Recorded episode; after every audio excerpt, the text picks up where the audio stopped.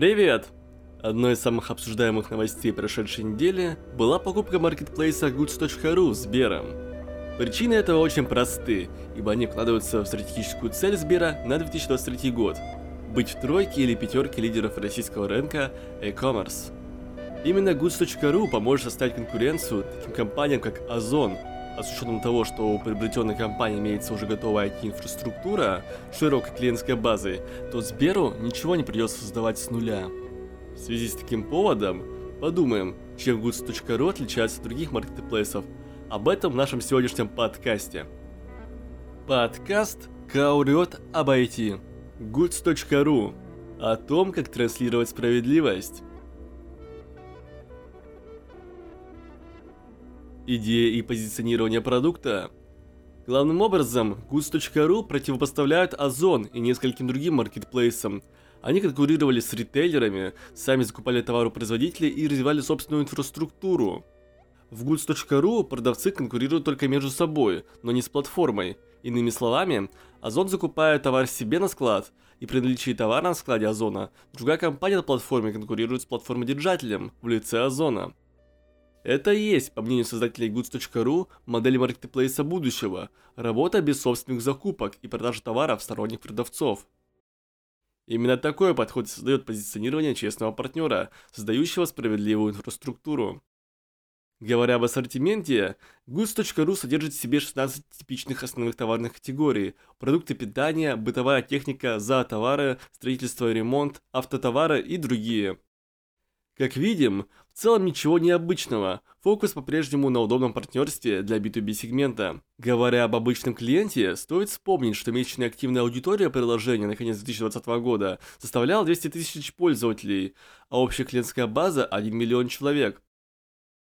При этом убыток компании почти в 10 раз превышает выручку – Именно поэтому при столь хорошем позиционировании для B2B компания испытывает необходимость в инвестициях и популяризации сервиса в B2C сегменте. Сделка со Сбером – хороший выход. Что из себя представляет продукт для потребителя?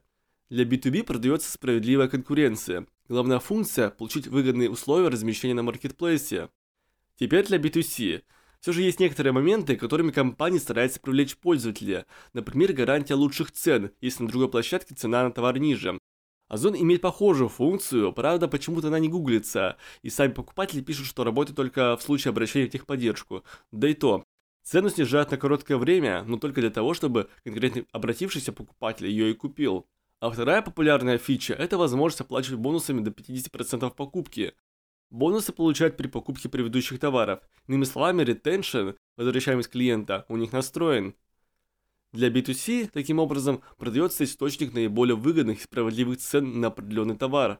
Опять же, фокус на слове «справедливый», ибо goods.ru дает потребителю возможность найти цены на других площадках и гарантированно купить по наиболее выгодной цене. Главная функция – покупка при минимальных затратах. Какая у продукта целевая аудитория? Первое – B2B продавцы, партнеры, а второе – покупатели, ищущие наиболее выгодные цены на продукты. Чем связано появление продукта? С упертостью покупателей. Часть людей склонна искать наиболее выгодные предложения за углом, а поэтому создать подобный сервис было лишь вопросом времени. Переходим к следующей теме нашего подкаста и обсудим новую социальную сеть, ориентированную на общение голосом. Новая платформа построила свою репутацию, в частности на эксклюзивности. Вы должны получить приглашение, чтобы войти. Но это пока что на данный момент – период активного обсуждения зарождающегося формата. Достаточно необычного, что даже Twitter задумался о копировании его фич. Но почему он всех заинтересовал, мы сегодня подробно и расскажем в нашем подкасте. Clubhouse. О безумной популярности простой идеи. Идея и позиционирование продукта.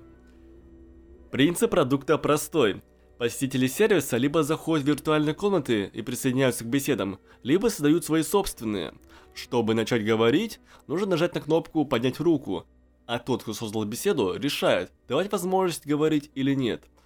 Но это все техническая сторона продукта.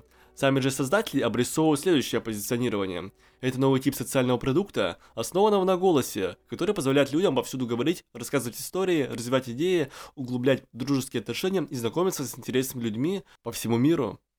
Сам принцип работы продукта дуален. С одной стороны, ты можешь зайти в любую комнату и слушать несколько человек, подобно формату подкастов. Плюсом здесь является то, что человек может в случае разрешения вмешаться, а это делает подкаст довольно живым – с другой же стороны, это ни разу не подкаст, так как записи разговоров не записываются. Скорее это похоже на виртуальную вечеринку, но без возможности увидеть собеседников. И самое главное, это отличный нетворкинг. Кстати, о нетворкинге. Приложения пользуются знаменитости, а нетворкинг является одной из причин бурного роста приложения. Поэтому, исходя из слов компании, сложно сказать, будет ли приложение доступно для широкой общественности, говорят, что хотят расширяться постепенно, или все же она сохранит свое второе позиционирование клубно-элитного толка. О проблемах. Популярностью продукта заинтересовался сам Twitter. Социальная сеть недавно начала экспериментировать с новой функцией под названием Spaces, которую она описывает как живой аудиоопыт, где несколько человек могут общаться и обсуждать какие-либо темы.